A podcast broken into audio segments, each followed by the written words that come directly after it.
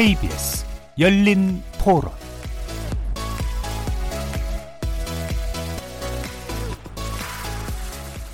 안녕하십니까. KBS 열린 토론 정준희입니다.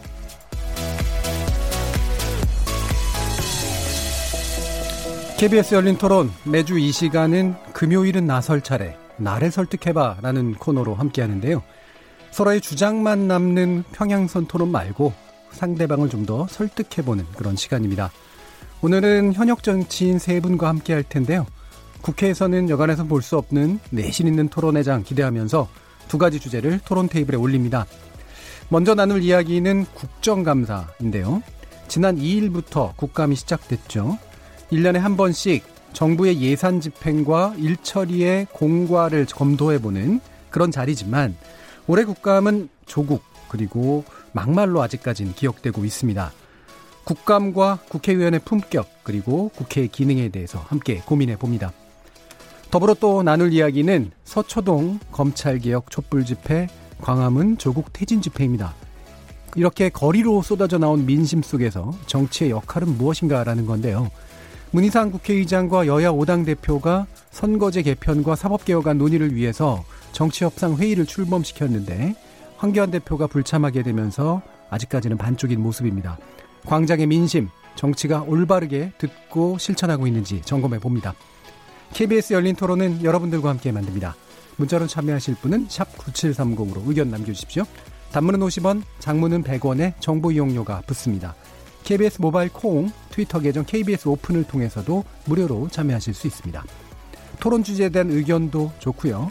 오늘 토론에서 상대방을 가장 잘 설득한 설득의 귀재는 누구라고 생각하시는지 청취자 여러분의 의견 기다리겠습니다. 청취자 여러분이 KBS 열린 토론의 주인공입니다.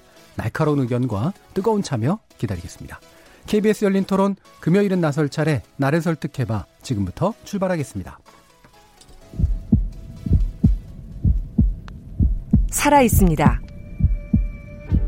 토론이 살아 있습니다. 살아있는 토론, KBS 열린 토론. 토론은 라디오가 진짜입니다.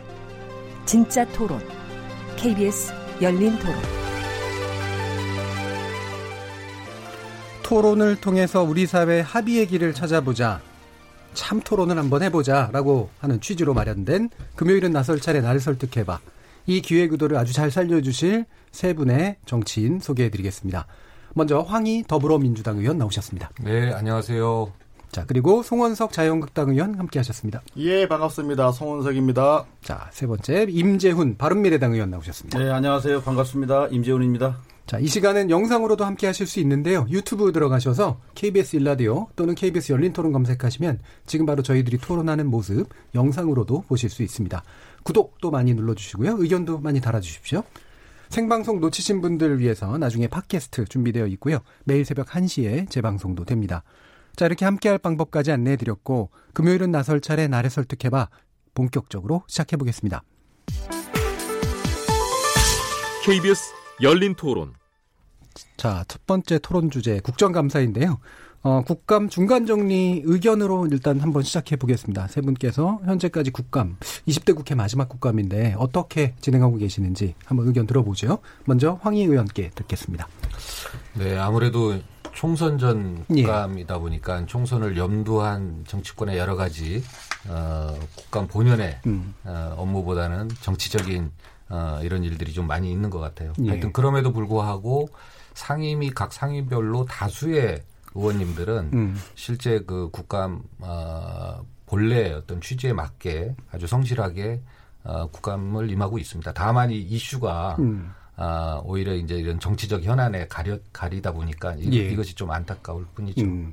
그럼 전반적으로 보기에는 지금 언론에 드러나는 국정감사의 모습은 좀 실제와는 좀 안 일치한다 이렇게 좀. 네, 저는 뭐 상당 부분 예. 많은 의원님들이 상당히 국감 취지에 맞는 음. 성실한 어, 국정감사 태도로 임하고 있다고 봅니다. 예.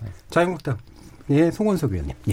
예, 뭐 대체적으로는 비슷합니다. 지금 뭐 많은 의원님들은 그동안에 이제 그 준비를 많이 하셔가지고 예. 정책 국감으로 가고 있다. 음. 어, 기본적으로 그렇게 생각하는데 어, 일부 이제 그 법사위를 비롯해서 일부 상임위에서는 사실은 굉장히 그 분위기가 고조될 수밖에 없죠. 예. 법사위는 어, 지금 두 달 넘게 지금 한 세 달 가까이 되는데 조국 사태로 어, 전 국민이 지금 서로 어, 다양한 생각을 가지고 예. 분열되어 있는 상황이기 때문에 그런 데는 뭐 조금 이렇게 분위기가 고조될 수밖에 없습니다. 음. 그런데 그 이외 대부분 상임위는 어, 잘 진행되는 것 같고 다만 제가 볼 때는 이런 생각이 좀 듭니다. 저는 이제 국토위에 소속돼 있는데 일부 그 국감을 그 수감하는 공공기관장들이 예. 답변 태도라든지 자료 제출 요구라든지 이런 데 대해서 상당히 그 어, 소극적이다 못해서 음. 어, 어떤 면에서는 반항적인 느낌, 어. 어, 야당 의원들의 질의에 대해서는 약간 어, 어떤 측면에서 약간 공격적인 느낌 이런 느낌을 받을 때가 있습니다. 예. 그러다 보면 이게 순수하게 이제 정책 감사 중심으로 국감이 나아가더라도 또 그런 상황이 생기면 이게 또 분위기가 또 이렇게 반전이 될 수가 있거든요. 그래서 그런 부분들에 대해서는 좀 어, 실질적으로는 국, 저, 정책 감사가 진행되고 있지만 형식적인 측면에서 그런 좀 어, 외부에 봤을 때는 정쟁으로 비춰질 수 있는 예. 그런 소지가 있는데 이 부분에 대해서는 좀 어, 저 행정 집행권을 담당하고 있는 기관장들의 어, 자세 전환이랄까요? 어, 예. 어, 마인드 전환을 조금 어, 촉구하고 싶은 그런 생각이 듭니다. 음, 그러면 예년보다 더 올해가 좀 심하다 이렇게 조금 느끼시나요? 그런 예. 점이 많습니다. 왜냐하면 이제 조국 그 문제로 인해서 어, 파생되어 가지고 일반 정인까지도 지금 전혀 채택을 못한 상임위가 지금 대다수이지 않습니까? 음. 그리고 어, 많은 자료를 요청했는데 그 대부분이 뭐 기밀이라든지 아니면 개인적인 어, 문제라든지 이런 일로 해가지고 자료가 제출이 안 됩니다. 그래서 과거에 저도 이제 오랫동안 정부에 있었지만 과거 정부 때 이렇게까지 자료 제출 안 하고 뭐 이런 상황은 아니었던 걸로 저는 기억을 하는데 어, 금년에 차, 다소 그런 점에서는 예. 조금 아쉬움이 있다. 알겠습니다. 아, 예, 그 부분 또 혹시 나중에 더 짚어보도록 하고요. 예, 임재훈 의원님 의견 어떠십니까? 우리 저 존경하는 황희 의원님과 이제 송원석 의원님이 소속되어 있는 이제 국토위원회는 예.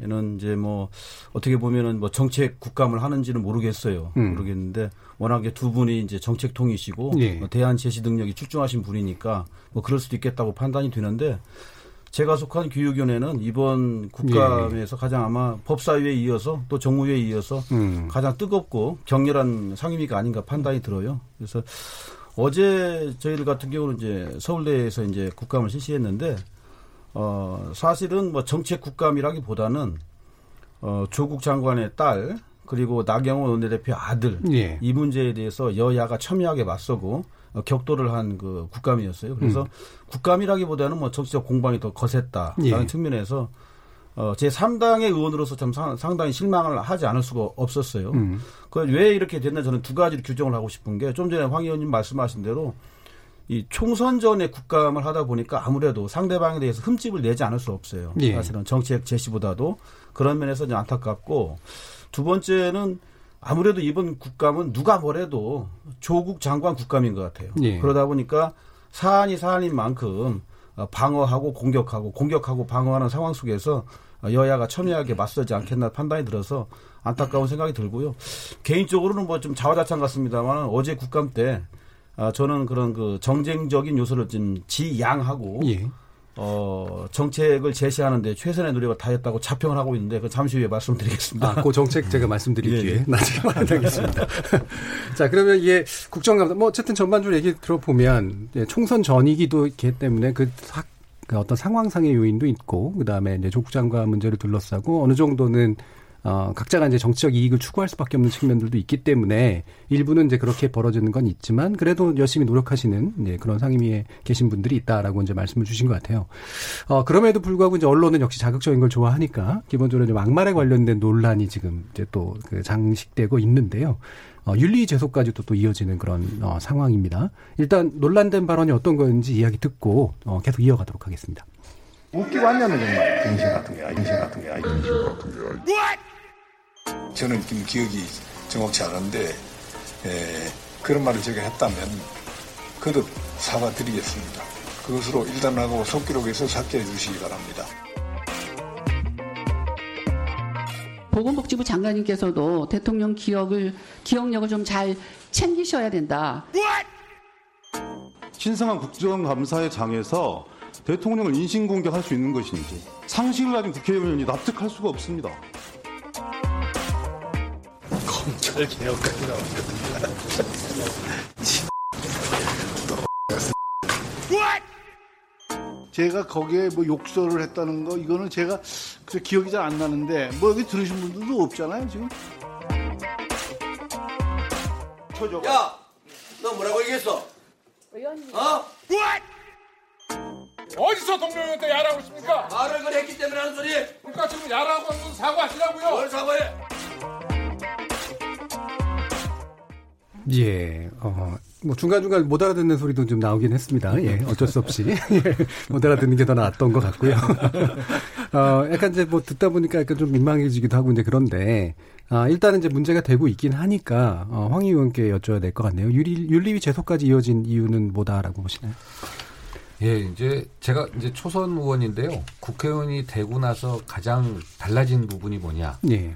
사람들이 제 말을 들어줍니다. 음.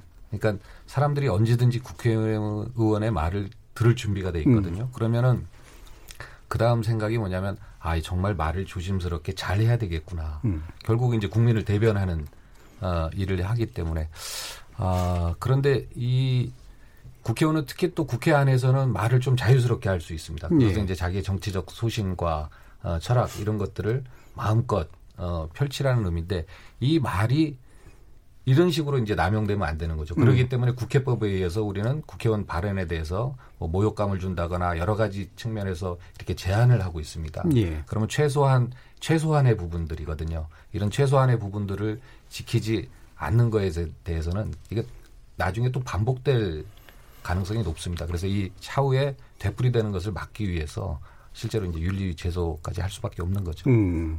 한 두 가지 측면을 얘기해 주셨는데 하나는 이제 사실 국회의원이라는 거는 존재 자체는 굉장히 강한 발언력을 가지고 있는 존재인데 그럴수록 발언에 이제 신경을 써야 되는 거 아니냐라는 그런 측면이었었고 또 그러다 보니까 이제 실제 국회 공간 안에서 사실 면책특권도 주어지는 조건인데 또 그렇기 때문에 그게 이제 잘못 활용되면 생기는 문제들 네. 이 부분은 확실히 좀 짚어야 될 것 같다라고 판단을 하셨네요.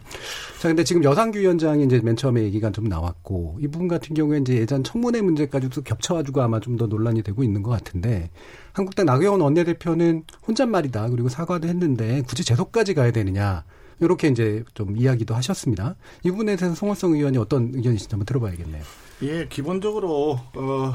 말은 그, 그 개인의 어떤 품격을 나타내는 것이기 때문에 그 단어를 조심해서 쓰는 게 당연히 맞다고 봅니다. 예. 특히나 황 의원님 말씀하신 대로 국회의원이라 그러면 어, 다른 사람들의 모범이 될 수 있는 그런 음. 어, 단어와 그런 어, 품격 있는 그 어떤 문장을 사용하는 것이 당연히 맞다고 보는데 어, 지금 이렇게 서로 간에 이제 그 토론이 이렇게 격화되다 보면 다소 이제 어, 분위기가 격앙돼서 그런 말이 나올 수는 있습니다. 근데 어, 앞서 이제 그 들으셨겠지만 어, 그 누굽니까 우리 여상규 위원장이 어, 다소 흥분된 건 사실인데 바로 네. 어, 사과를 하셨거든요.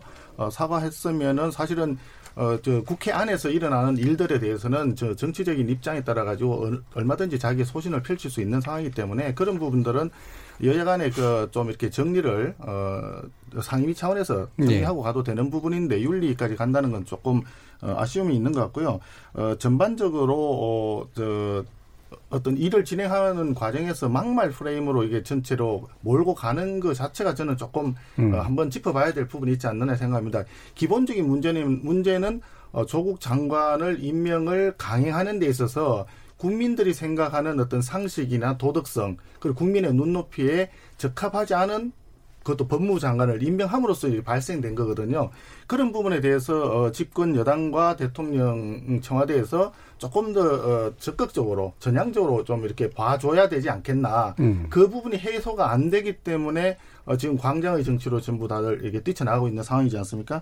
그래서 그런 점에 볼 때는 조금 어, 전체 통합과 화합을 위한 어떤 정치적인 측면에서 윤리까지 가는 거는 조금 어, 한 번 더 생각해 봐야 되, 지 않느냐 생각하고요. 과거에 또 한 달도 채 안 됐지 싶은데 이런 일이 있었습니다. 민주당의 그 이재정 그 대변인 그 기자들한테 네. 이런 용어를 써도 되는지 모르겠습니다만은 뭐 기레기 비슷한 단어를 썼어요. 예. 그리고 그게 방송까지 다 탔습니다. 그런데 에, 그럼에도 불구하고 원내 대변인직을 유지를 하고 있고 지금 윤리 제소도 안, 했, 안 했거든요. 또 엊그제는 어 김영호 의원인가요?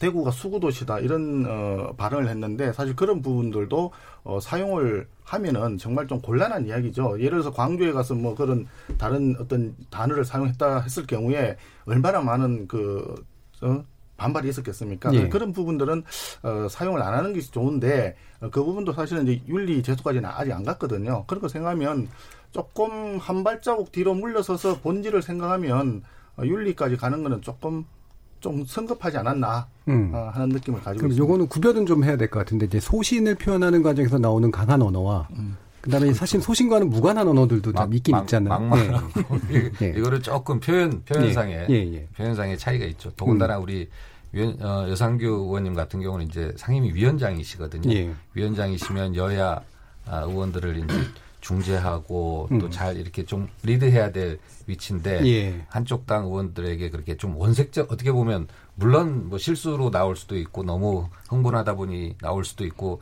여러 가지 요인이 있을 수 있습니다만 또 곧바로 사과하신 거 보면 그런 측면이 있을 수 있습니다만은 그래도 이제 나온 말이잖아요. 예. 네, 그래서 상당히 원색적인 표현인데 이렇게 되면은 어 여당 의원들 입장에서는 상당히 박탈감을 느끼게 되죠. 음, 네. 위원장이라는 좀 독특한 지위 네, 때문에도 그렇습니다. 나오는 문제가 네, 있다. 네, 예, 임재 저는 뭐 이유 여할 막론하고 어, 법사위원장이라고 것 같으면은 공인 중에 공인 아니겠어요. 예. 그리고 이제 제가 현장에 있지 못해서 정확한 내용은 모르겠습니다만은 어, 평소에 그 여상규 의원님의 그 품격과 그 인격을 어, 익히 들어온 터라 아, 그 말씀을 하셨다는 것에 대해서는 굉장히 좀 저도 실망을 금할 수가 없었어요. 예. 아, 그리고 뭐 특정인에 대한 뭐 공격, 뭐 욕설 이런 거 이전에 그 자체로 하시면 안 되는 거죠. 음. 어, 굉장히 실망스럽고 개탄스럽지 않을 수 없는데 한편 이런 생각도 한번 해봐요. 어, 김종민 의원님께서 뭐 문제 삼지 않겠다고 쿨하게 이제 반응을 하셨고 뭐 본인도 유감 표명을 하셨는데 다음 한번 회의 때 공식적으로 사과 한번 하시면 네. 뭐이 문제를 일단락된다고 저는 보고 제가, 있고요. 제가 김종민 네. 의원한테 물어봤어요. 네, 황 의원님. 네, 예. 물어봤어요. 그때 상황이 어땠냐 그랬더니 음.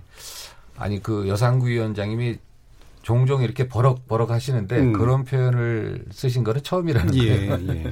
그래서 아마 이제 뭐 예. 뭔가 감정적으로 그럼에도 불구하고 음. 어쨌든 이제 제가 볼 때는 이제 뭐 온당하지 않는 발언이었죠. 그래서 한번 공식적으로 다시 한번 진솔하게 사과하시는 게 품격 있는 정치인의 모습이라고 보고 있고 다만 제가 6월 30일까지 이제 국회에 저는 얼마 들어온 지 얼마 안 된 신입생 국회의원인데 어, 들어오자마자 윤리특별위원회를 했어요. 예. 했는데 어, 딱 회의를 한 번 했습니다. 음. 그게 마지막이었어요. 음. 그리고 지금 6월 30일 윤리위원회가 이제 종료된 다음에 지금 구성도 안 되고 있지 않습니까? 그리고 수많은 건들이 이제 윤리에 제소가 됐는데 제대로 된 뭐 심사를 한 적이 한 번도 없었습니다. 음.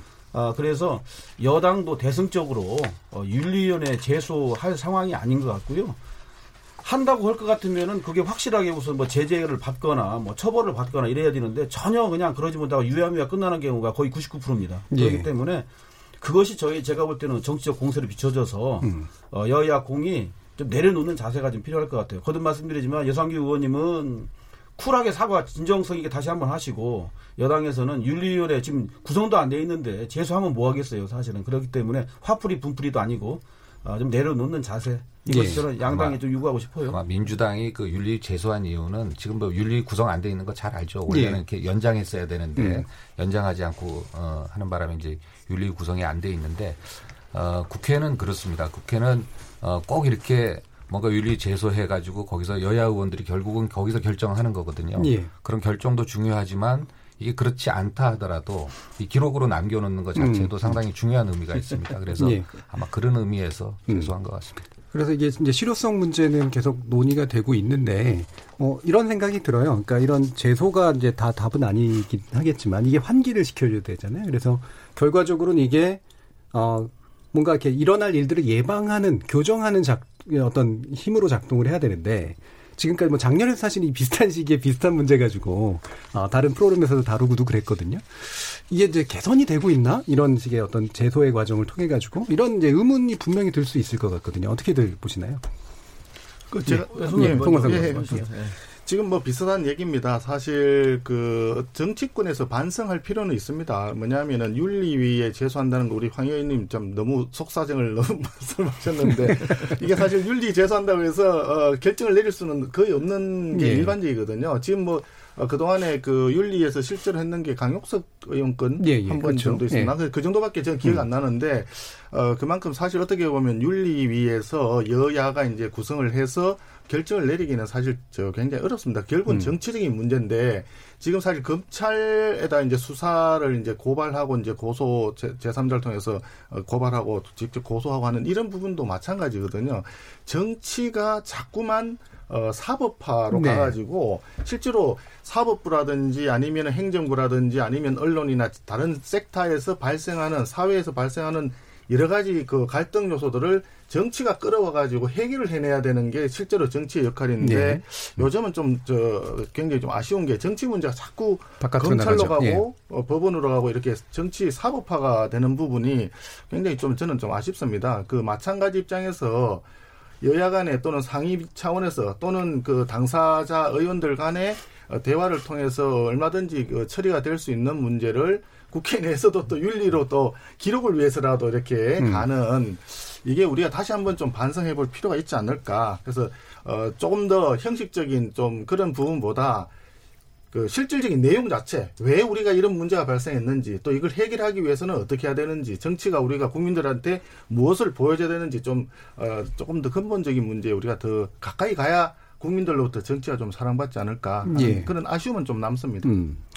예, 예 아, 우리 송원석 의원님 말씀에 일정 부분 저는 동의하고요. 음. 저는 약간 그 결을 달리해서 말씀을 드리고 싶은데 어, 우리 송원석 의원님께서는 이제 오랫동안 이제 공직에 이제 몸담고 네. 계셨다가 이제 정치권에 이제 들어오셨고 어, 저하고 우리 황 의원님은 이제 한 25년 전부터 이제 당뇨 생활을 네. 통해서 어, 이제 정치권에 이제 들어왔는데요. 음.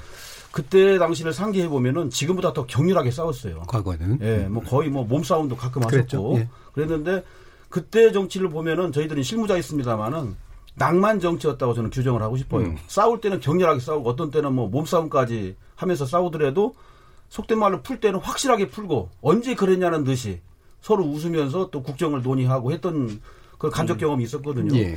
그래서 지금은 그런 낭만이 실종되는 것 같아요. 음. 그래서 여야가 죽기 살기로 사생결단하고 싸우기 때문에 그 다음에 쿨하게 정리하고 다음 진일보하는 게 전혀 없어요. 예. 그런 점들이 굉장히 아쉽고 그래서 지금 송 의원님 말씀하신 대로 정치가 낭만으로 흐르지 않고 뭐 국민 안심하게 편하게 하는 게 아니라 사법화, 정쟁화 이렇게 되기 때문에 굉장히 안타까운 마음 금할 수가 없어요. 사실. 예. 네. 뭐 낭만을 복원할 상태는 아니긴 하죠. 그렇다고 이제 몸으로 싸우고 뭐 이런 문제는 아니니까. 그렇죠. 예. 네. 대신 이제 푸는 걸 진짜 제대로 잘 풀어야 된다. 그걸 못하고 이런 쪽이신 예. 것 같은데. 안타까워요. 예. 이 푸는 방법 사실은 이제 제소도 물론 그 중에 한 방법이긴 합니다. 아까 기록도 이제 있긴 있습니다만, 근데 구체적으로 어떻게 풀리는 게 일반적으로 바람직하나요, 황 의원님? 저 같은 경우 이런 경험이 있습니다.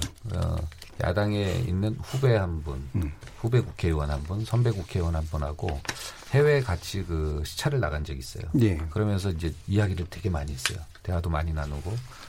그러고 이제 딱 오고 여기 이제 다시 돌아와서도 계속 이제 좀 이야기를 대화를 많이 나눴죠. 음. 그러다 보니까 조금 눈치가 보여요. 음. 어, 그 사람에 대한 진정성도 알고 예. 어, 여러 가지 어, 서로 이제 사적인 음. 이야기들도 하다 보니까 그다음에 거꾸로 우리 선배님 같은 경우는 본회의장에서 뭐라고 막 하더라도 내가 딱 쳐다보면 음.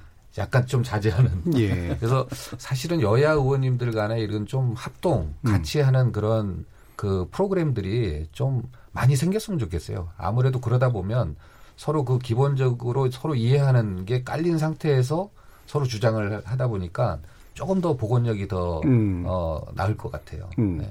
이른바 왜그 뭐죠? 그 스킨십이라고 표현하는 그런 뭐 정확한 용어는 네. 아닙니다만 이제 네. 그런 것들도 이제 중요한 부분이긴 한데 이게 자칫하면 또 이게 음. 왜 자기들끼리의 어떤 패거리를 만든다 이런 식의 오해도 좀 있을 수 있지 않을까요? 뭐 그렇게까지 예. 가, 지는 않을 것 같고 예. 예. 지금 스킨십이라는 예. 어, 말이 나오니까 그, 그 부분 상당히 좋은 것 같습니다. 저도 음. 제가 좀 아쉽게 느끼, 저, 느끼는 것 중에 하나가 이제 스킨십 부분인데요. 어, 제가 행정부 있을 때 이제 예산 쪽을 제가 오랫동안 예. 했기 때문에 예산안을 정부 예산안을 국회에 제출하고 어 이제 그때가 야당이 이제 숫자가 더 많을 때였기 때문에 어 키를 이제 야당 그 저 저 예길이 간사가 네. 이제 키를 쥐고 있는 음. 거죠. 근데 뭐 사실 개인적으로 그 전에 뭐 사전에 에, 에, 알고 있던 사이도 아니고 잘 모르니까 그런데 음.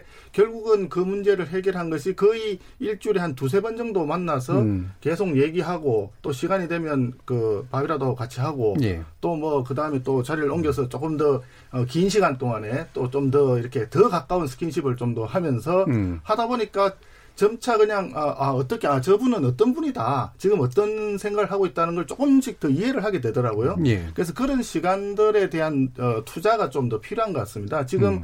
어, 조금 전에 그 우리 이면 말씀하셨지만 싸울 때 싸우더라도 이걸 풀어가는 게 정치는 그 결, 결국은 갈등을 그 전부 모아서 갈등을 해소해 나가는 과정이라고 보여지는데 우리가 그 부분에 대해서 정말 반성할 점이 저는 많이 있다. 음. 어, 왜 여야 간에 국회의원들 상호 간에 사적인 어떤 여러 가지 만남들 이런 기회를 우리가 좀 더 많이 갖지 못했을까 하는 그런 부분에 대해서는 저도 오히려 제가 공무원 했던 시절에 했던 그 당시보다도 지금은 좀 부족하다는 느낌 음. 그런 느낌이 들기 때문에 우리가 좀 더 노력해서 정치가 국민들한테도 정말 어그저 유리되지 않고 국민들을 편안하게 해줄 수 있도록 우리가 더 반성해야 되지 않겠나 싶습니다. 예. 지금 계속해서 이제 나오는 게 싸울 때 싸우더라도 잘 풀어야 된다. 그래서 정치가 잘 푸는 게 정치다. 이제 맞는 것 같은데 싸울 때도 잘 싸워야 되잖아요. 그렇죠. 그렇죠. 그러니까 뭔가 이렇게 그 굳이 상대의 감정을 자극하는 방식이 아니라 정확한 용어를 통해 가지고 날카롭게. 그래서 그 이야기를 예. 하지 않습니까? 예. 부부싸움하고 똑같은 것 같습니다. 절대 부부싸움을 할 때 상대방이 정말 마지막 아, 마지막 말은 마지막 그 건드리지 않아야 될 네, 부분이 건드리지 있다. 말아야 될 부분이 있지 않습니까? 예, 예. 정치도 뭐 결국은 비슷한 것 같습니다. 이게 음. 여당이 망하면 야당이 살고 야당이 망하면 여당이 살고 이런 거는 아닌 것 같습니다. 예. 결국은 정치라고 하는 큰 테두리 안에 같이 가는 거기 때문에 그 마지막 선은 지켜주면서 서로가 이렇게 어? 끌고 음. 가야 음. 어, 되는데 그런 점에서 우리 황 의원님 그 저 여당에서 조금만 그만큼만 양보를 좀 해주시고 배려해 주시면 아주 좋을 것 같습니다. 근데 이제 막상 예, 예 제가 어제 예. 있었던 에피소드 좀 말씀드릴게요. 예, 예. 어제 아까 제 모두에 말씀드린 대로 뭐 서울대 또는 예. 국립대 국감은 예. 사실 이제 조국 장관 딸과 나경원 원내대표 아들 국감이었어요. 예. 어, 저도 뭐 정책 질의는 했습니다만은 음. 묻혔고요. 어, 저 A부터 Z까지 거의 그 부분이었어요. 격렬하게 싸웠습니다. 음. 그리고 공교롭게도 더불어민주당과 자유한국당 의원님들 중에 소위 말하는 주포들이 다 계셨어요. 음. 그러니까 뭐 어, 대단한 그 공격력, 음. 또 예지력 있는 방어력까지 가미해서 어, 굉장히 뭐 현란한 공격과 방어가 막 진행됐거든요. 그래서 약간 선이 넘어갈 듯한 말 듯한 그런 상황도 연출이 예, 됐었거든요. 예. 저도 좀 조마조마한 적도 음. 있었고요. 그런데 이제 오찬 시간이라든가 잠깐 휴식 시간에 티타임 때 언제 그랬냐는 듯이 음. 그 분위기가 중화가 되고 순화가 되는데 놀라웠어요. 음. 아 이게 정치구나 하는 생각이 들고 오늘 그 과정에서 이제 양념 역할을 하는 의원님들이 계셨죠. 예. 계셨는데 너무 화기애애했습니다. 음. 그리고 나서 다시 회의가 속개하면서 싸울 때 아, 저는 그때는 웃음이 나오더라고요. 아, 음. 이거구나. 제가 아까 말씀드린 신입생 국회의원인데 아주 많이 배웠어요. 예. 어, 배웠고 그러면서도 이제 지금 송 의원님, 황 의원님 말씀하신 대로 부부싸움 말씀하셨는데 마지막 선은 넘어가지 않더라고요. 음. 어, 그거에서 나중에 정말 악수하면서 끝냈던 어제 기억이 있는데 다른 상임도 그렇게 했으면 좋겠어요. 그러면 아무 문제 없습니다. 예. 근데 이제 정말 그렇게 되면 좋은데 지금 이제 문제가 또 아까 이제 잠깐 나왔습니다만 음. 이 대통령 개인 기록관 관련 문제가 언급되면서 이제 건망증, 치매 이제 이런 단어들이 이제 사용이 되잖아요. 이런 거는 넘어야 될 선인가요? 아니면 넘지 말아야 될 선인가요? 지금 황 의원님. 예. 아니 그것도 예. 얼마든지 좋은 예. 표현이 있잖아요. 예, 예. 뭐 말이 왜 앞뒤, 앞뒤가 예. 다르냐 예. 어, 이렇게 이렇게 물어보는 게 정상적 음. 아니겠어요? 어, 대통령이 어, 처음 한 말과 뒷말이 왜 다르냐, 음. 앞뒤가 안 맞다, 뭐 여러 가지 표현이 있을 수 있는데 이것을 굳이 건망증 거기다 또 치매 음. 이것은 어떻게 보면은 어 정말 그 조, 조롱과 모욕이죠. 예. 네. 이제 이런 부분들에 대해서는 좀 조심해야죠. 실제로 그걸 지적하고 싶으면 지적할 수 있는 좋은 표현들이 얼마든지 있습니다. 음. 네, 그런 그렇게 하셔야지 이거를 오히려 그런 원색적인 어, 표현을 사용한다는 것 자체가 물론 몹시 화가 나서 그렇게 했을 수는 있습니다만은 어, 그것은 정말 국회의원이 해서는 안 될 일이죠. 예.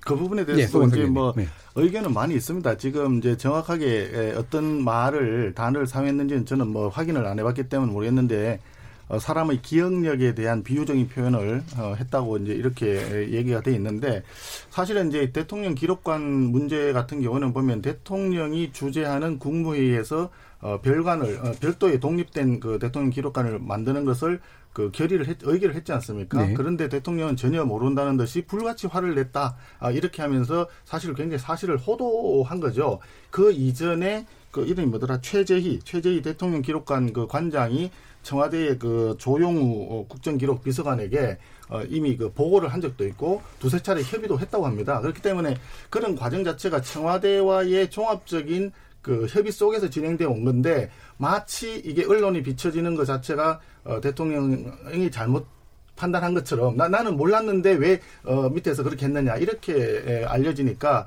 그 과정에서부터 문제가 발생을 한 거거든요. 사실 그 부분도 어떻게 보면은 기록관이 현재 어, 서, 사고, 서고라든지 어, 여러 가지 집기를 놓는 데라든지 이런 데가 어, 여유가 정말 없다 그러면 여유가 없으면 당연히 정축을 해야 되죠. 음. 독립된 하나의 개별적인 기록관을 저, 건, 저, 건립할 것이 아니라 네, 그건 알겠는데 그러니까 종합적으로 늘려야 되겠죠. 자칫하면 이제 이렇게 되잖아요. 그러니까 네가 맞을 짓을 했기 네. 때문에 때렸어라고 할 때 이 때리는 행위 자체를 지금 문제 삼는 건데 네. 맞을 짓을 충분히 한 거 아니냐라고 얘기하면은 문제가 좀 다르잖아요. 네. 그래서 그두 예. 가지가 다 복합적인 거죠.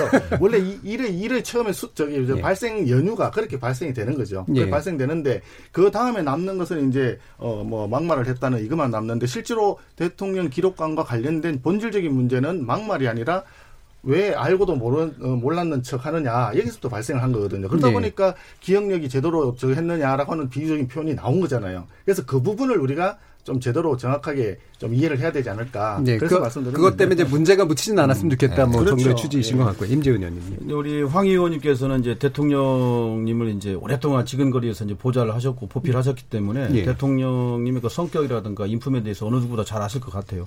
저도 사실은 야, 야당 시절에 새정치연합하고 이제 마지막 민주당 시절에 아마 11개월 정도 이제 사무부총장으로서 그 당시에 이제 문재인 대표 시절이죠. 예. 모셨는데 어, 제가 지금 뭐 방송에서 이런 말씀 드리는 것은 뭐 다른 뜻은 아니고, 어, 굉장히 인품이 훌륭하시고, 음. 많이 경청하시는 분이에요. 어, 그리고, 어, 무엇보다도 이제 듣는 걸 굉장히 즐겨 하시는 분이고, 결정에 대해서는 좀 잠깐 더디 하시고, 음. 신중해 하시는 그런 걸 제가 많이 배웠거든요. 그런 걸 많이 느꼈는데, 아, 이번 과정에서도 제가 볼 때는 문재인 대통령의 성격이 여과 없이 드러나는 거라고 좀 봐요.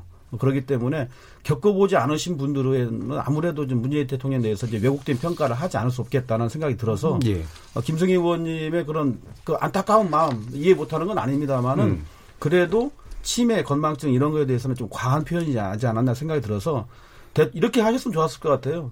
아, 대통령께서 전에 하신 말씀하고 지금 하신 말씀하고 혼돈하시는 것 같은데 바로 잡아주시면 좋겠다든가 이렇게 순화된 표현을 했다면은 정치적 목적도 크게 달성할 수 있었을 것 같아요. 네. 그런 의미에서 치매라든가 건망증은 상당히 과격한 용어. 음. 그래서 어, 국가 원수에 대한 그런 말씀을 좀 자제를 하시는 게 하는 게 좋겠다는 생각이 예, 듭니다. 예, 상임위 질의 시간이 상당히 제한돼 있습니다. 예. 예, 물론 이제 국토위 같은 경우는 음. 한 30여 분 되다 보니까 주질이 7분, 보충질의 음. 5분, 한 4, 5시간 기다려야 음. 본인 질의를 할 수 있고 물론 이제 다른 상임위는 수가 작으니까 제가 이제 무슨 얘기냐면 그 질의 시간이 상당히 제한되고 매우 소중한 시간이거든요. 그렇죠. 뭔가 튀어야 되는 네, 그런데 있죠. 이 예. 부분에서 음. 보면은 이게 과연 이게 지적할 마치 음. 그 말을 하기 위해서 앞에 음. 지적을 한 거 아닌가 예. 라는 의구심이 들 정도로 그래서 실제로 조금 매우 부적절하죠. 음. 이, 이, 이, 말은 누구에게 표현해도 마찬가지죠. 이것은 예. 대통령이 아니라 다른 사람한테도 표현해도 마찬가지. 옆에 있는 동료 의원한테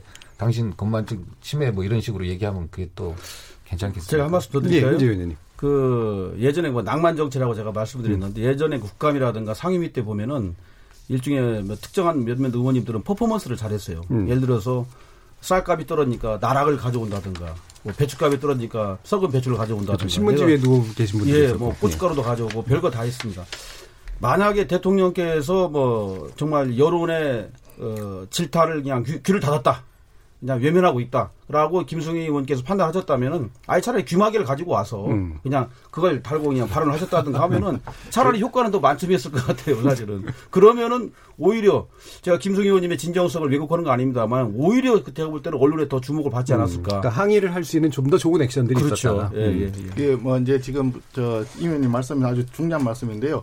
이게 이제 그 비디오 시대로 넘어가다 보니까 그 국감장에서도 뭔가 소품을 이용하고 뭔가 자기 튀는 행동을 해야지 언론에서 받아주는 이게 어, 참 이율 배반적인 것 같습니다. 그보다는 더 중요한 것들이 많이 있고 국민들이 원하는 것은 그런 소품을 원하는 것이 아니라 정말 이 상황이 어떻게 해서 발생했느냐, 누가 잘못했고 앞으로 어떻게 해야 되느냐 이것을 원하는 건데 그 부분은 사실 야당이든 여당이든 국회의원이 할 수 있는 역할이 상대적으로 제약 아까 음. 말씀하셨잖아요, 황 의원님. 7분. 주어진 시간이 별로 없습니다. 음. 하다 얘기하다 보면은 7분이라고 하는 시간이 내 혼자 쓰는 시간이 아니라 답변 시간이 포함되는 네. 시간이기 때문에 그러다 보니까 이렇게 자꾸 이렇게 본질보다는 지엽적인 걸로 자꾸 가는 것 같아요. 그래서 정치 자체가 좀 우리가 국민들이 원하는 방향이 아니라 정말 그 비디오 시대에 맞는 정도, 음. 자기가 튀는 정도 그렇죠. 이런 정도로 가는 그래서 좀 그런 부분들이 아쉬움이 있기 때문에 그래서 제가 자꾸 야 이게 쟁점이 본질이 뭐냐라고 지금 자꾸 말씀드리고 싶은 거예요. 지금 그 국민들은 그걸 원하는 거거든요. 예. 예. 아 이거는 예, 이 기회에 한번 예. 얘기해야 될 것 같아요. 일반 국민들이 봤을 때 국회의원들 질문을 하고 답변을 왜 안 듣느냐. 예. 방금 이 부분입니다. 음. 이게 매우 제한돼 있어요. 예. 그러다 보니까 질의 내용이 충분히 그 시간 내에 소화가 돼야 되는데 예. 답변을 듣다 보면은 이 질의 내용을 소화를 못하는 그렇죠. 거예요. 그 안에 그, 시간이 다 그렇죠. 들어가 있으니까. 그렇기 때문에 음. 사실 이 부분도 어떻게 보면 좀 바뀌어야 돼요. 예. 질의를 충분히 하고 가령 본회의장에서 대정부 질의할 때 하던 음. 방식으로 한다든가 아니면 음. 전부 다 질의를 듣고 어 피감기관 증인들이 답변을 모아서 음. 한다든가 음. 이런 방식으로 바뀌어야 되는데 이걸 딱 잘라서 보여주니까 마치 국회의원들이 묻기만 하고 듣지는 않는다 예. 이제 이런 식으로 어, 표현되는 거예요. 아니 제가 한 가지 그냥 말씀드리고 예. 질문하겠습니다. 우리 국토위원님들은 몇분 계시죠? 31분. 31명이요? 엄청나게 많으신 겁니다. 기후교는 16, 16분이에요. 네. 이게 위원장 사회 보시고 나머지 15분이 이제 돌아갔으면서 하시는데 순서가 빨리 돌아옵니다. 거긴 또 외려. 예, 오히려 예. 질문하는 시간이 충분해요. 어떻게 예, 예, 예. 위원회별로 또 약간 조건이 예, 다르긴 뭐 하군요. 예. 국토위보다 저희들이 2분의 1밖에 안 되기 때문에 음. 그런 면에서 굉장히 좋은 상임입니다. 네, 교육위원회하고 이제 문화위원회라고 이렇게 북구분이 분리가 되다 보니까 이제 그렇죠. 예전에 문교였던 게. 근데 음. 여기는 이제 국토부 하나만 음. 사실은 부 차원은 하나만 가지고 하는데도 워낙 그 기관들도 많고 내용이 이제 복잡하다 보니까 아, 인원수, 인원수가 조금 어, 네. 많이 네. 돼 있는 것 같습니다. 그러니까 황 의원님 말씀하신 대로 맨 처음에 질의하신 의원님 하시고 나서 서른 번째 하시고 서른 한 번째 하시려면은 아마 너댓 시간 기다리셔야 할 거예요. 그렇죠. 네. 네. 그래서 뭐 이제 상시국감이나 여러 가지 좀 이렇게 제대로 된 어떤 기능이 발휘되도록 만드는 대안들이 필요하다. 네. 이제 이런 얘기를 하는데 또 20대 국회가 마지막이란 말이에요. 그래서 요번 회기 안에서 또 뭐 이게 될 것 같지는 않고요. 대신 오늘 뭐 얘기가 이제 이런 뭔가 문제로 됐었던 막말이나 욕설 이게 징계위 제소가 답은 아니라고 하더라도 적어도 이 문제를 예방하는 뭔가 방법이 필요할 것 같은데 어, 징계는 뭐 실질적으로 일어날 것 같지는 않기 때문에요. 거기에 대한 간단한 의견 듣고 전반부 토론 좀 마련해 볼까요? 어떻습니까? 임재훈 의원님. 지금 윤리위원회가 있는데 사실 아까 말씀드린 대로 어, 이번 회기에 41건인가 정확히 통계는, 통계는 모르겠습니다만은 음. 어, 뭐 단 한 건도 이제 뭐 징계가 의결됐다든가 뭐 처리가 된 적은 한 번도 없습니다. 그리고 나서 현재 지금 아까 말씀드린 대로 뭐 윤리위원회가 구성이 안 되고 있는 안타까운 현실인데 어, 저는 그 윤리위원회 제도도 중요합니다만 국회의원이 국회의원을 좀 징계한다든가 속된 말로 뭐 처벌하는 건 거의 불가능한 것 같아요. 예. 사실은. 그래서 어, 제가 볼 때는 현재 제도 중에 윤리심사 자문위원회라는 게 있지 않습니까? 외부 위원으로 좀 구성되어 있는 이건 자문만 하는 역할이거든요. 음. 이 기구를 실질적으로 윤리위원회처럼 격상을 시킨다든가 해서 아, 국회의원이 어떤 문제를 저질렀을 경우에 윤리적인 것을 행하지 못했을 경우에는 그 외부 심사위원회에서 확실하게 징계를 의결하고 어떻게 보면 안전장치로서 국회에서 이제 본회의에서 의결하는 걸로 이렇게 하는 한다면은 아 제가 볼 때는 한결 좀 속도 좀 빨라지고 내실에 있는 심사 음. 또 내실에 있는 그 징계 뭐 이런 것들이 가능하지 않을까 싶은데 그러지 않고서는 이 국회의원들 앞에 국회의원을 징계한다? 이건 제가 볼 때는 거의 불가능한 것 같아요. 예. 외부적인 뭔가가 좀 필요하다. 예, 예. 그렇습니다. 황 의원님. 네. 저는 뭐 말로 해결하고 하면 얼마나 좋겠습니까? 네. 그러나 이제 그 한계가 분명히 있는 거고요. 또 아까 말씀드린 것처럼 국회의원은 상당히 말, 말을 국회 내에서는 어, 자유스럽게 할 수 있는 반면에 더욱더 조심해야 될 음. 부분들이 있는 건 사실입니다. 그런데 지금 현재 문광하고 교육 이걸 좀 나누다 보니까 그 상임위원장 수가 아마 제한돼 있어서 그 상설위원회 어떤 윤리위를 비상설화시키고 음. 이걸 계속 연장시켰어야 되는데 그러지 못한 측면이 있습니다. 예. 그래서 저는 여야 간의 합의해서 어, 비상설 어, 윤리위원회라 하더라도 음. 빨리 이걸 구성을 하고 음. 구성을 해서 이것을 언제까지 지속적으로 연장시킨다는 것을 못을 박아놓을 필요가 있습니다. 예. 그래서 실제로 어, 말을 마음껏 할 수 있는 국회의원이 정말로 최소한의 제한들 음. 이런 부분들은 어, 국회 스스로가 자정을 할 수 있는 능력을 갖춰야 되, 지 음. 이, 이것마저 서로 뭐 대화를 푼다 이것은 해결을 음. 어떻게 보면 해법이 아닐 수도 있거든요. 음. 충분한 제도를 만들어 놓고 그 제도까지 가지 않도록 대화를 하는 그런 노력들이 예. 더욱 필요한 것 같습니다. 일단 제도 자체가 있는 것들은 제대로 쓸 수 있도록 그렇습니다. 해야 된다. 네. 예, 송원석. 예, 저는 그 윤리위원회를 이제 국회의원도 들어갈 수 있겠지만 외부 어, 전문가들 음. 어, 부분을 좀 포함을 해서 어, 그렇게 하는 것이 좀 어떨까 하는 예. 생각이 있고요. 또 하나는 어, 윤리 제소 자체를 좀 앞서도 제가 말씀드렸지만 어, 좀 줄이면서 정치력을 복원해야 된다. 음, 음. 어, 여야 간에 이제 그런 부분들 어차피 대화를 통해서 정치를 해나가는 건데 그런 게 좀 문제가 되고요. 제가 지금 자료를 보니까 그 재판 청탁을 했던 민주당의 서영교 의원하고 부동산 투기 의혹을 있었던 무소속의 손혜원 의원 이런 분들은 사실 윤리위 제소하는 게 나름 어, 윤리에서 다룰 충분한 이유가 됩니다. 되는데 어, 기타 이제 다른 또 많은 그 조금 전에 우리가 논의했던 이런 부분들은 윤리위 제소 자체를 한번 윤리에 보냈다 기록에 남긴다 이런 정도밖에 안 되기 때문에 그러다 보니까 윤리가 전반적으로 다 어, 의미가 없어지는 그래서 이 뭐 실익도 없는데 왜 하느냐 이렇게 되지 않습니까? 그래서 어, 그런 걸 볼 때는 아마 어, 결국 밥을 그 하는데 흙탕물이 이 하나 튀기면 밥을 전체를 못 쓰게 되잖아요. 그러니까 조금 전에 말했던 이런 정말 어 저 윤리에서 다뤄가지고 뭔가 이 벌칙을 어, 줘야 될 이런 건수 한두 건이 있는 바람에 다른 사실 많은 건들은 그렇지 않고 정치 과정에서 얼마든지 해소될 수 있는 부분인데 거기까지도 다 도매금으로 그냥 어, 넘기는 그런 상황이 되니까 우리가 그런 부분들은 정치력 복원이 좀 필요하다. 그리고 아까 말씀하신 그 윤리위를 상설화하는 거는 저는 어, 꼭 필요하지 않을까 하는 생각을 가지고 있습니다. 알겠습니다. 참고로 아까 예, 서용, 송원석 의원님 얘기한 서용교 의원님 예. 무죄, 무죄였고요. 예. 예그 다음에 그 손혜원 의원님은 아마 지금 재판인가 진행 중이죠. 예. 중이죠. 아, 그러니까 네. 그 자체가 이제 그 최종적으로 형이 확정이 되면은 그때는 이미 어, 국회의원직을 상실할 수도 있는 상황이 오기 때문에 그 상황은 이미 시간이 한참 지난 뒤에 이제 나타나는 상황이고 어, 그 문제가 제기됐을 때 그때 어떻게 볼 거냐 하는 거를 이제 윤리위에서 국회 차원에서 이제 봐야 된다. 음. 그러니까 약간 시점상에 또 다뤄야 될 내용상이 좀 차이가 있을 거고요. 그런 점에서는 윤리위에 제소할 때 어, 어떤 어떤 사건을 대상으로 한다라든지 하는 기준을 기준이 중요하겠죠. 일반적인 예. 기준을 우리가 예. 가지고 있어야 되지 않을까. 알겠습니다. 예. 제가 한 말씀만 더 드릴까요? 예, 예. 그때 이제 우리 송호석 의원님 말씀하셨는데 제가 윤리위원으로 활동할 때 예. 에, 광주 민주화 운동을 이제 모독 하신 세 분 의원님들하고 예. 그다음에 이제 서영규 의원님, 손혜원 의원님이 이 다섯 분 의원님들이 사실은 가장 그 핵심적인 이슈였었어요. 예. 이 당시 윤리위원회. 그렇죠. 아까 말씀드린 예. 한 번밖에 회의를 못 했는데 그 한 번밖에 못하는 그 상황 속에서 아까 말씀드린 윤리심사 자문위원회 음. 외부 위원들한테 맡겨놓은 거예요. 음. 거기서도 정쟁이 있었어요. 음. 거기서도 각 당에서 추천한 그 자문위원들이 공박을 정파적으로 되는 거죠. 전혀 네. 아무런 결론에 이르지 못했거든요. 그러다가 이제 세월이 지나고 시간이 지나가니까 이제 유야무야 돼서 6월 말 종료되고 끝이었거든요.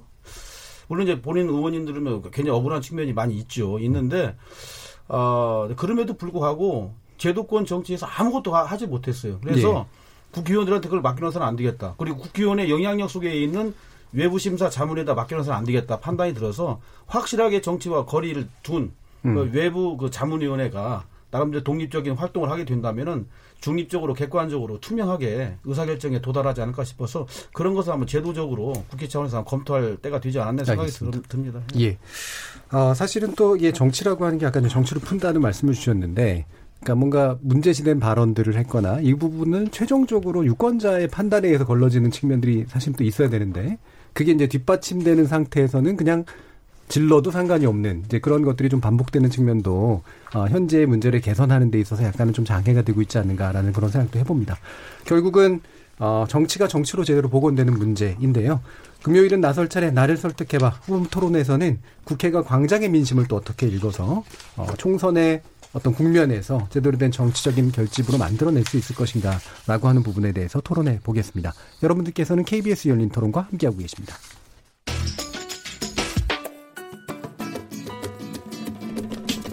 묻는다, 듣는다, 통한다. KBS 열린 토론. 듣고 계신 청취자 여러분, 감사드립니다. 들으면서 답답한 부분은 없으신가요? 궁금한 점은요? 그렇다면 함께 토론에 참여하시죠. 유료 문자 9730을 이용하시면 됩니다. 단문은 50원, 장문은 100원의 정보 이용료가 있습니다. 스마트폰 어플리케이션 KBS 모바일 콩을 통해서도 무료로 참여하실 수 있습니다. KBS 열린 토론은 언제나 열려 있습니다. 듣고 계신 KBS 열린 토론은 매일 밤 1시에 재방송됩니다.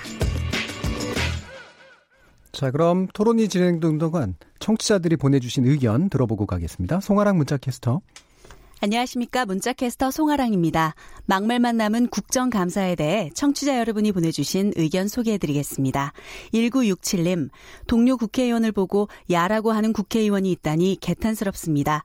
유튜브로 무지개 마녀님, 여상교 위원장은 욕설도 욕설이지만 피고인, 피고발이니 검찰에게 수사하지 말라는 압력을 가한 게 문제입니다. 7007님, 1717님 등 여러분들이 의견 주셨는데요. 평소 의원들끼리 존경하는 의원님이라고 부르지 않았으면 좋겠습니다. 유튜브로 안드레아 제이님, 민생이 우선이다. 민생 국감을 제시하라. 8619님, 말 실수한 것은 깨끗하게 인정하고 국민들에게 사과하셔야죠. 이 핑계 저 핑계 되면 더 못나 보입니다. 콩아이디 K7529로 시작하시는 분, 정책국감 1도 안 보입니다. 모든 부분이 조국 장관 성토대회로 밖에는 안 보입니다. 국회의원 임금은 실적에 따라 국민투표로 정하는 것은 어떨까요? 콩아이디 K7579로 시작하시는 청취자분, 대부분의 의원들이 성실히 국감에 임한다고 했는데 방송에 나오는 의원들의 모습은 그렇지 않네요.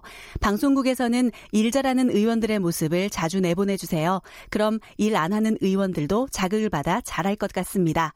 콩으로 오영진님, 왜 자기들끼리 봐주네 만해해요? 3호 구사님, 국회의원의 막말과 욕설은 윤리위원회 제소가 아니라 사퇴시켜야 마땅합니다. 5474님, 국회 윤리위는 국회 구성원은 배제하고 국회 외에서 구성해야 합니다. 3218님, 국회의원을 탄핵할 수 있는 제도가 필요합니다. 무서워서 감히 하겠습니까? 라는 의견 주셨습니다.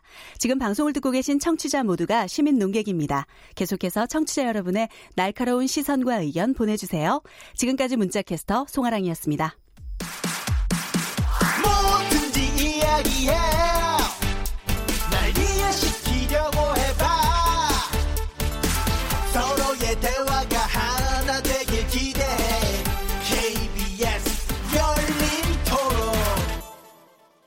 예, 매주 금요일 코너 금요일은 나설 차례 나를 설득해봐 송원석 자유한국당 의원, 임재훈 바른미래당 의원, 황희 더불어민주당 의원 이렇게 세 분과 함께하고 있습니다. 자, 두 번째 주제는 이제 광장의 민심을 어떻게 정치가 받을 것이냐라고 하는 문제로 연결이 되는데요. 어, 일단 이제 광화문 집회, 촛불 집회, 서초동에서의 촛불 집회.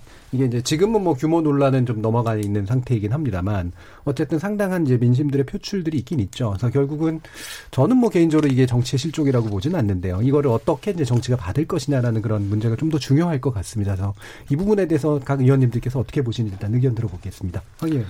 네, 저는 이제 두 가지를 좀 어, 관전 포인트로 보고 있습니다. 먼저 이제 조국 장관을 향한 이제 여러 가지 의혹들. 예. 그 120만 건이 넘는 언론 노출이 있었죠. 예. 그다음에 70여 곳이 넘는 압수수색이 있었고 또 역대급으로 검찰 인력들이 투입됐고 그다음에 뭐 아들, 딸, 동생, 처형, 뭐 조카 등 모든 가족에 대한 어 조사가 있고 또 그 외 주변 사람들에 대한 검찰 조사가 상당수 있었고요. 여기에 또 이제 별건 수사 이슈가 계속 이동하고 있습니다. 아, 찾아보니까 원래 이 죄가 있다고 생각한 게 없다 없다고 보니까 자꾸 이, 동하는거 아니겠습니까? 네. 별건 수사의 피의사실 공표. 이 어마어마한 두 달 동안 어, 이 난리를 피고 여전히 검찰은 의혹이라는 꼬리표를 안 붙일 수가 없는 상황입니다. 현재까지는. 네. 어, 이게 저희가 보면 이제 한 30년마다 한 번씩 시민들이 원래는 민주주의는 의회를 중심으로 발전해야 됩니다. 그런데 안타깝게 대한민국은 4.19, 그 다음에 87년, 지난 촛불, 30년마다 시민들이 한번 들어 엎어가지고 네. 민주주의가 발전하는 그런 안타까움이 있습니다만은 4.19와 87년 때는 제도 개선이 있었습니다. 민심의 거대한 민심의 흐름에 대한 정부의 어떤 그 제도적 개선 이런 것이 있었죠. 바뀌었고요, 그죠? 개헌이 있었죠. 예. 그 당시 어, 4.19 때도 87년 때도 음. 이제 각각 20하고 60하고 개헌이 있었습니다. 그런데 이번엔 그런 제도 개선이 없었어요. 음. 개헌을 시도하려가, 시도하려다가 실패했죠. 그래서 이번 조국 장관의 어떤 여러 가지 이런 부분들이 이제 하나 있고 또 하나는 이제 20대들이 돌아섰다 예. 이런 이야기를 하는데 이 부분은 이런 것 같습니다. 실제 100%그 법적 테두리 내에서 입시를 했다고 하는데 그래도 어떻게 그걸 100%다 활용할 수가 있냐라는 거에 대한 예. 실망감과 아쉬움, 박탈감, 박탈감 음. 이런 것들이 있을 수 있다고 봐요. 저는 이런 것들은 결국은 이제 어, 교육제도의 개혁, 예. 그다음에 정치제 정치의 개혁, 그다음에 검찰 사법 검찰의 개혁 이런 개혁 과제로 이제 넘, 넘어가야 된다고 봅니다. 실제 기술이 어, 제도가 기술을 못 따라간다는 이야기가 있는 것처럼 지난 광장에서 어떤 촛불 민심 이후에 어, 우리 제도가 어, 민심을 못 쫓아가는 예. 상당히 편차가 있고 그, 그 저기 공백이 있고 사각이 있는 거죠. 근데 이런 부분들을 메꾸는 것은 결국 제도의 개선인데 저는 이번 어, 광화문과 서초동에 이런 어, 여러 사람들이 모이고 이런 민심들은 결국은 어, 검찰 개혁, 정치 개혁, 그 다음에 교육제도의 개혁, 여러 가지 우리 사회의 개혁 과제들도 점철될 거라고 봅니다. 예. 예. 결국은 국회는 제도적 개혁으로 답해야 된다라는 그렇습니다. 말씀이시잖아요. 송원석 의원님. 예, 제도 개혁이 어, 필요하죠. 필요한데 지금 당장 그 우선 순위가 어디에 있느냐를 생각을 해봐야 됩니다. 지금 이제 앞서도 말씀을 잠깐 드렸지만 이 그이 문제 조국 사태의 문제점은 뭐냐면 조국이라고 하는 어, 자연인이 어, 법무부 장관으로서 적합하냐에 대한 자질과 능력 그리고 도덕성에 대한 검증에서 시작을 한 거거든요. 그러면 그 이전에 그 이전의 단계를 보면 어, 이런 정도의 의혹을 가지고 계신 분은 아예 그 민정수석에서 검증 단계에서 이미 그 탈락이기 때문에 청문회에 나타나지도 어, 사실 못합니다. 그리고 청문회에 나왔다가도 이런저런 이유로 해가지고 탈락하신 장관 후보자들 굉장히 많이 있었어요. 그런데 그 탈락했던 후보자들이 개인이 직접 책임질 수 있어야만 되는 그런 위법 사항, 불법 사항이 확인돼서 그만둔 건 아니거든요. 그 이런 의혹이 있고 가족들이 문제가 있다라고 하는 그 자체만 가지고도 아 공직을 수행하기에는 좀 부족함이 있다. 그렇기 때문에 어, 어, 자진 사퇴 내지는 지명 철회를 했던 겁니다. 그런데도 불구하고 이제 조국 장관 같은 경우 그냥 장관으로 임명을 강행을 했지요. 그러면서 또 어, 한쪽 편에서는 이제 집회 광장 집회가 나가니까 대통령께서는 서초동 집회를 보고는 민심을 무겁게 받아들인다고 했는데 그보다 훨씬 더 많은 사람들이 광화문을 꽉 채웠는데 거기에 대해서는 청와대에서 아무런 언급 자체가 없었습니다. 이런 걸 볼 때 아, 이 대통령과 청와대가 생각하는 것은 아 민심의 방향은 검찰 개혁을 어, 요구한 목소리가 높다라고 이렇게 하는 걸 보면 국민들 어, 저 눈높이하고는 너무나 맞지가 않는 거예요. 그래서 자꾸 어, 기본으로 되돌아가고 저, 저 근본적인 문제가 뭐냐 이걸 가지고 자꾸 말씀을 드리는 건데 지금도 마찬가지입니다. 수사를 해가지고 하다 보니까 별게 나온 게 없다. 별게 나온 게 없다라고 하는 말도 사실일 수 있는데 지금 또 다른 얘기들이 많이 있잖아요. 조국 그 저 자택을 압수수색하기 위해서 두 번 세번 그, 그 영장을 청구했는데 계속 기각이 됐지 않습니까? 그래서 마지막에 어, 압수수색이 들어갔더니 집안이 깨끗하게 치워져 있다더라. 그, 그 전에 이미 다 증거 인멸이 다 끝난 거예요. 지금 또 조국 장관하고 정경심 교수 지금 그, 어, 어, 휴대폰 압수수색 아직도 못하고 있지 않습니까? 그리고 정경심 교수가 쓰던 노트북 어디가 있는지 모릅니다. 굉장히 중요한 그런 그 저 증거 자료들이 있는데 그거는 이미 다 어, 증거 인멸이 돼버린 거예요. 그리고 조국장 직접 어 저 동양대 총장한테 전화를 해가지고 증거 인멸을 교사를 했는지 아니면은 뭐 사전에 상의를 했는지 모르겠지만 굉장히 부적절한 어, 그런 행동을 하고 있지 않습니까? 그 근본 이유가 뭐냐 그게 문제인 거예요. 그런 분들 그런 분이 정말 그 어, Ministry of Justice라고 하는 정의를 담당하는 그런 법무부의 장관으로서 적합하냐 이 부분에 대해서 국민들은 이미 국민들은 판단이 끝났습니다. 이건 아니다. 이미 끝났어요. 그런데도 불구하고 계속 그 일을 만들어가고 특히 유시민 그 저 노무현 재단 이사장 같은 분은 지금 KBS까지 막 들쑤셔가지고 언론이 왜 이 이런 걸어저저 어저 그 조국 장관한테 불리한 보도를 하느냐 한마디로 이런 식으로 끌고 가지 않습니까? 이런 것들이 국민들이 볼 때는 어, 정말 아니다. 이건 그러니까 정말 현재 방장의 민심을 받는 방법은 조국 장관을 사퇴시키는 거다. 당연합니다. 조국, 관, 조국 장관은 국민께서 이미 국민들이 이미 조국 장관은 장관이 아니다. 이미 판단이 끝났습니다. 그러면 그 민심은 천심이라고 했으니 대통령께서는 그 민심을 겸허하게 받아들이시고 그러고 난 뒤에 검찰 개혁도 하시고 사법 개혁도 하시고 교육 개혁도 하셔야 됩니다. 그런데 그 순서가 지금 피의자가 피의자가 지금 검찰 수사를 방해를 하고 있는데 그걸 그대로 가면서 자꾸 제도 얘기하고 계획 얘기하니까 국민들이 그게 호응이 안 되는 거예요. 제가 볼때 사실에 대한 언급과 의견에 대한 언급이 좀 섞여 있어서 네. 제가 이제 일부, 일부분은 네. 일단 갈라서 네. 얘기해야 될 것 같고요. 예, 임재훈 의원님. 아, 저는 뭐 크게 하면 세 가지로 네. 한번 말씀을 드리고 싶어요. 이제 이게 광화문 대 서초동, 예. 뭐 서초문 대 광화문. 어, 이런 그 이분법적 우리가 대결 구도는 결코 나라의 나라의 그 장래를 위해서 바람직하지 않다고 보고 있고요. 그럼에도 불구하고 어, 우리 현실이 돼버렸습니다. 광화문과 서초동, 서초동과 광화문이 이번 주말에도 한 다고죠. 그러면 또 이제 그 다음 주에 또 하죠. 그러는데 이것은 어, 우리나라의 발전에 그 저해하는 그런 요소가 될 수도 있기 때문에 이미 국론 분열로 나타났습니다. 예. 우리가 현실 인식을 좀 그렇게 해야 되고요. 두 번째는 이것이 진보와 보수, 보수와 진보의 대결이 아닙니다. 이제는 음. 상식과 비상식, 비상식과 상식이 충돌하는 맛지점에 있어요. 이것을 우리가 좀 풀지 않고서는 나라의 발전을 기할 수 없다라는 생각을 하고 있고요.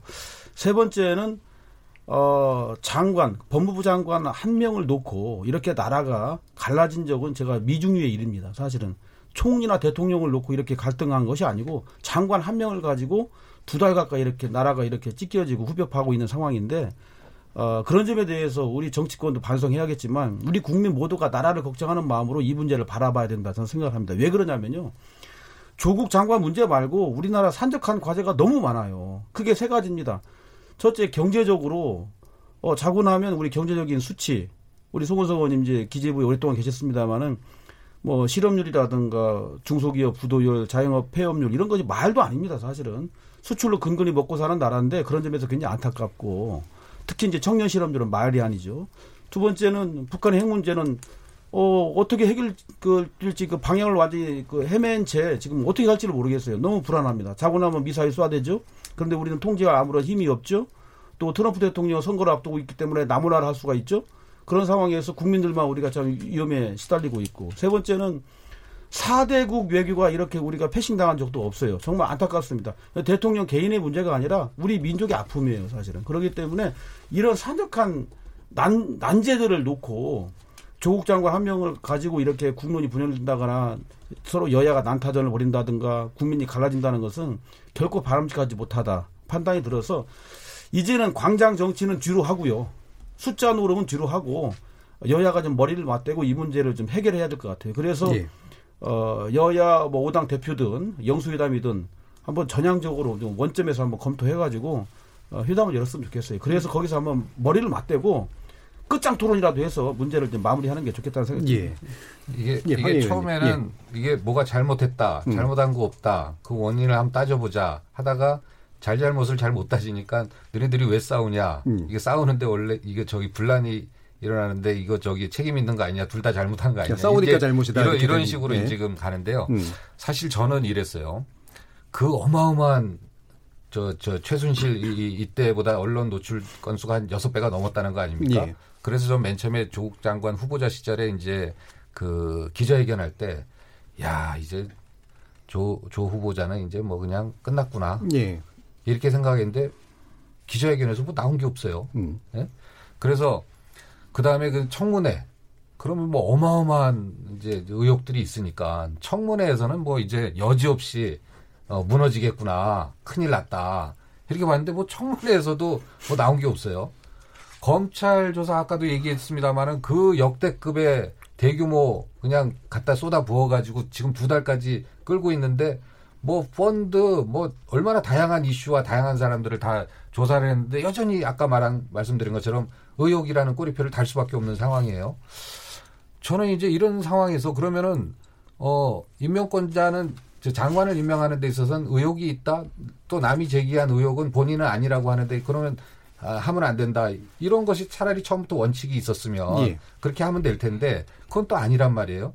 그러면 지금 이 상황은 이제는 오도 가도 못하는 상황이 된 거예요. 그러면 실제로 그 기자들이 기자회견에서 실력 발휘를 하시든가 아니면 야당 의원님들이 청문회장에서 실력 발휘를 하시든가 아니면 검찰이 제대로 실력 발휘를 해서 실제 죄가 있다는 걸 찾아내야 되는데 뭐가 뭐가 나왔습니까 지금? 음. 그 제가 한번 예, 송건석 의원 지금 방 의원님 말씀 잘해 주셨는데요. 그 기자간 기자간담회도 있었고 청문회도 있었는데 사실은 그때는 조국이 거의 얘기한 게 나는 모르겠다 관여한 바 없다 모른다고 관여한 바 없다로 점철이 되었죠. 그런데 그게 어, 사후에 계속 그때 거짓말을 했다는 것이 계속 하나씩 하나씩 드러나고 있는.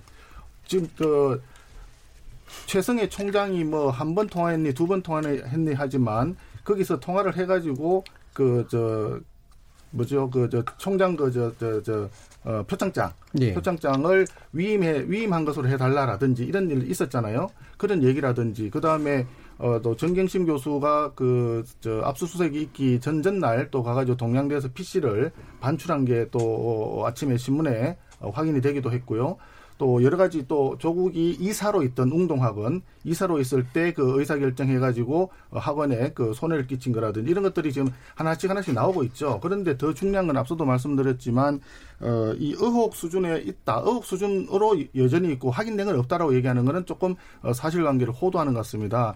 이 수사를 자꾸 방해를 하는 법무부 장관으로 있으면서 수사를 자꾸 방해하는 쪽으로 하다 보니까 검찰도 제대로 수사를 못 하는 거예요. 지금 그 이 논란의 핵심은 첫 출발이 뭐냐? 저 사람이 정말 그 온갖 특권과 반칙 속에서 있어 왔다라고 하는 데서 출발을 했던 거예요. 그 인턴도 그렇고 논문도 그렇고 표창장도 그렇고 다 마찬가지 아닙니까? 그런데 지금 그 특권과 반칙이 지금 수사받는 과정에도 여전히 있단 말이죠. 영장 실질 심사를 그 자기가 스스로 포기한 사람이 중앙 서울중앙지법에서 구속영장이 발부된 게 3년 처음이라고 그런 거 아닙니까? 그동안 한 번도 사례가 없었다고 합니다. 그럼 사법부의 판단에 의심을 하시는 건가요? 사법부도 문제가 있는 그, 거죠. 항의 가셨잖아요. 또, 또 다른 예. 또 다른 얘기입니다. 그래서 그런 저, 그런 이야기고 정영심 교수도 마찬가지 아닙니까? 수사를 받으러 가가지고 어 뭐 몸이 아프다 해서 중간에 그 조서에 사인도 안 하고 그냥 집에 갔다는 거 아닙니까? 일반인이라면 이런 그 중에 단 한 가지라도 과연 할 수가 있느냐? 그게 특혜라고 생각하세요? 특혜죠, 당연히. 당연히 특혜죠. 지금 검찰 개혁이 그. 그걸 개혁하겠다라고 나서는 그렇죠. 게 정상으로 돌리는 거죠. 그래서 얘기하는 게 그거 아닙니까? 음. 왜 하필 이 시점에 요 사람부터 그렇게 되느냐 이거죠. 그래서 진짜 검찰 개혁을 하려 그러면 정말 객관적으로 여러 가지 따져가지고 이런 이런 앞으로 하겠습니다라 해서 의사 결정을 하고 언제부터 이걸 하자. 하면 얼마든지 좋습니다.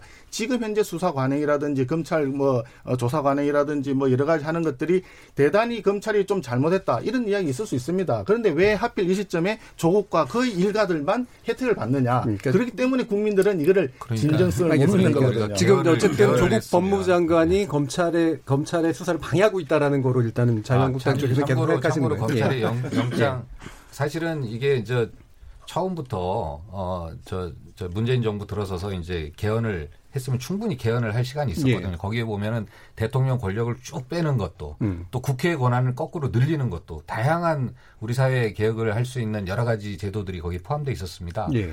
물론 이제 민주당 아니고 대통령이 제안했다고 해서 야당은 어 여러 가지 또 의견들이 있습니다만 그것은 이제 여야 간에 이제 서로 합의하고 논의하면 될 문제인데요. 음. 그걸 이미 실기한 거죠. 예. 어, 그 당시에 실기했던 원인이 뭐냐면 아 이것을 어, 민주당과 여당이 여당과 정부가 지방 정부 어, 지방 선거에 활용하기 위한 거다라고 해서 그때 안 한 거거든요. 결국은 그러면 그때는 지방 선거기 때문에 안 된 거고 그 지금은 이제 언젠가는 해야 될거 예. 아닙니까? 예? 그래서 이런 부분이 있고 참고로 이번에 조국 장관 관련해서 검찰의 영장 청구가 연기된다는 이야기 있어요. 예. 예, 그만큼 영장 구성할 수 있는 것들이 지금 아직 구성이 안 됐다는 거 자신이 없, 다는 거죠. 예. 예. 김재원 두 분 의원님이 이제 좀 디테일하게 좀 말씀을 하시는데 제도적인 문제, 예. 현실적인 문제 말씀하셨는데 저는 이제 거시적으로 하면 크게 세 가지만 좀 말씀드리고 예. 싶어요. 이 문제를 해결하기 위해서는 어, 첫째 그 이런 기억이 납니다. 2008년도에 이제 오바마 대통령이 민주당의 이제 대선 후보로 지명을 받을 때 어, 지명 수락 연설에서 이제 이런 연설을 했어요. 나는 어, 백인만의 대통령이 되지 않겠다. 흑인만의 대통령이 되지 않겠다. 그리고 히스패닉과 아시안만의 대통령이 되지 않고 그야말로 아메리카 합중국의 대통령이 되겠다라고 선언을 했거든요. 그 연설 하나가 오바마를 만들었어요. 지금까지도 존경받는 대통령으로 남고 있습니다. 저는 대통령께서 어느 정파의 대통령이 아니라 통합된 지도자가 되셔야 된다고 봅니다. 그래야 성공한 대통령이 되셔야 되고요. 정말 성공한 대통령이 되시길 간절히 바랍니다. 그런 음. 의미에서 대통령께서 지금이라 늦지 않으셨기 때문에 통합진 지도자 차원에서라도 또 민족의 앞날을 위해서라도 이 문제는 좀 결자 해지의 정신으로 좀 임명 처리를 해줬으면 좋겠고요. 두 번째는 조국 장관이 지금 황 의원님 말씀하신 대로 어, 현재 뭐 나타난 것은 없어요. 실정법을 어겼다든가 현행법을 어겼다든가 그건 아직 모르겠습니다. 뭐 검찰이 수사를 하고 있기 때문에 다만 국민 정서법 눈높이에 좀 벗어나 있다는 거예요. 그렇기 때문에 법무부 장관으로서 직무를 수행하는데 굉장히 애로사항이 있다는 겁니다. 국민들이 인정을 안 하는 거예요. 그런 차원에서 실정법, 현행법 그걸 어겼다는 것 이전에 국민들의 정서 완전히 괴리됐기 때문에 본인이 본인이 스스로 내놓는 게 굉장히 필요합니다. 그래야 대통령께도 부담을 안 드려요. 그리고 집권당에도 부담을 안 드리는 겁니다. 예. 그리고 세 번째는 황 의원님이 이제 집권당 소속이시고 이제 송원석 의원님도 이제 그 전에 소속된 당은 이제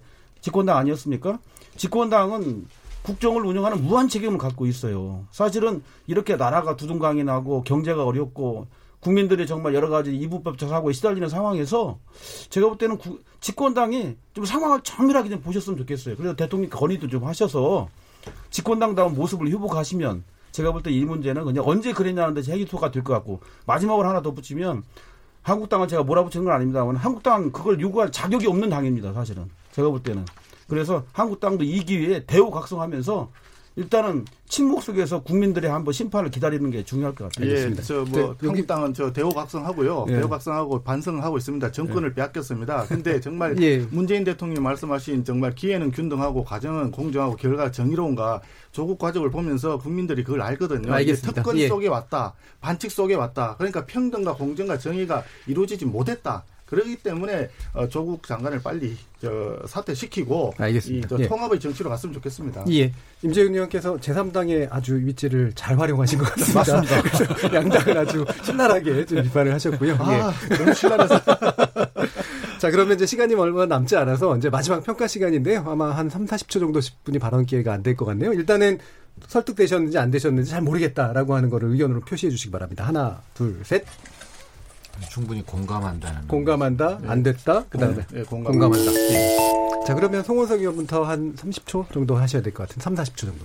네, 뭐, 저, 오늘도 좋은 토론이었습니다. 그, 제3당에서 저 1, 저 1당과 2당을 공격하는 것도 어, 충분히 이해가고요. 그렇지만 하여튼 이 문제 저는 자꾸 얘기하기를 근본으로, 기본으로 되돌아가서 생각하자. 대통령은 아까 말씀하신 대로 어느 일파의 대통령이 아닙니다. 어, 광장의 그 민심을 한쪽은 무겁게 받아들이고 한쪽은 반응이 없다라고 하는 것은 그러면서 검찰개혁만 어, 말씀하시는 것은 프레임을 바꾸고 어, 지지자들만을 위한 정치를 하겠다. 이렇게 생각이 되는데 그 국민들은 그것을 원하는 것이 아니라 아까 말씀하신 대로 정치, 경제, 안보, 사회 모든 문제가 어, 복잡한 이 상황에서 어, 대통령이 통합의 정치를 해가지고 국민들을 행복하게 해달라. 지금 북한이 계속 대한민국을 우습게 보지 않습니까? 미국이나 일본 뭐저다 중국도 마찬가지고요. 그런 점에서 대통령이 결자 해지해야 된다. 이 상황을 풀 수 있는 사람은 대한민국의 대통령밖에 없다. 알겠습니다. 이렇게 생각을 예. 합니다. 예. 임재훈 의원께 동의하시는 것 같은데요. 예. 임재훈 의원님 의견 듣게. 저는 진심으로 우리 예. 대통령님께서 성공한 대통령이 되시기를 간절히 바랍니다. 음. 그럴 것이라 확신하고 있고요.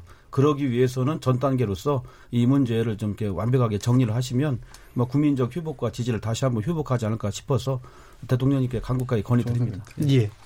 황 의원. 네, 예. 그럼에도 불구하고 큰 희망을 안고 있습니다. 저는 북미 관계와 남북 관계가 개선되면 크게 어, 민주당과 자유한국당의 큰 입장 차이라고 하면 북한에 대한 어, 시각 차이 이런 것이 가장 큰 예. 기본이 된다고 보는데 아, 남북 관계가 개선됐을 때 이 이 저 안보 프레임으로 이렇게 꽉 눌려 있던 대한민국 사회의 어떤 분열적 이런 프레임이 어, 모두가 다 깔끔하게 해소된다고 보고요. 예. 그 그런 그 해소된 새로운 프레임이 이제 재구성 재구성 됐을 때는 정말 여야 간에 아, 이런 이런 끝없는 정쟁, 이념에 기반한 이런 정쟁보다도 상당히 얼마든지 협치와 대화가 가능한 그런 환경이 마련될 것 같고요.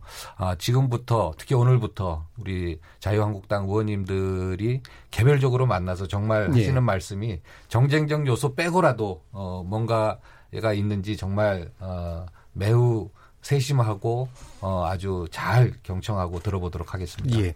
마지막 발언 황희 정승민 같은 발언을 제가 들었습니다. 오늘 어쨌든 자 초선 의원님들 모시면 그래도 전 좋은 점이 이렇게 이렇게 뭔가 그래도 아주 정쟁적이진 않으세요. 그래서 저는 훨씬 더 생산적인 토론이 됐다고 네. 생각을 합니다. KBS 열린 토론 오늘은 금요일은 나설 차례 나를 설득해 바로 함께했고요. 오늘 함께해 주신 황인 더불어민주당 의원, 송원석 자유한국당 의원, 임재훈 바르던, 바른미래당 의원 이렇게 세 분 모두 수고하셨습니다. 감사합니다. 감사합니다. 감사합니다. 저는 다음 주 월요일 저녁 7시 20분에 다시 찾아뵙겠습니다. 지금까지 KBS 열린 토론 정준이었습니다.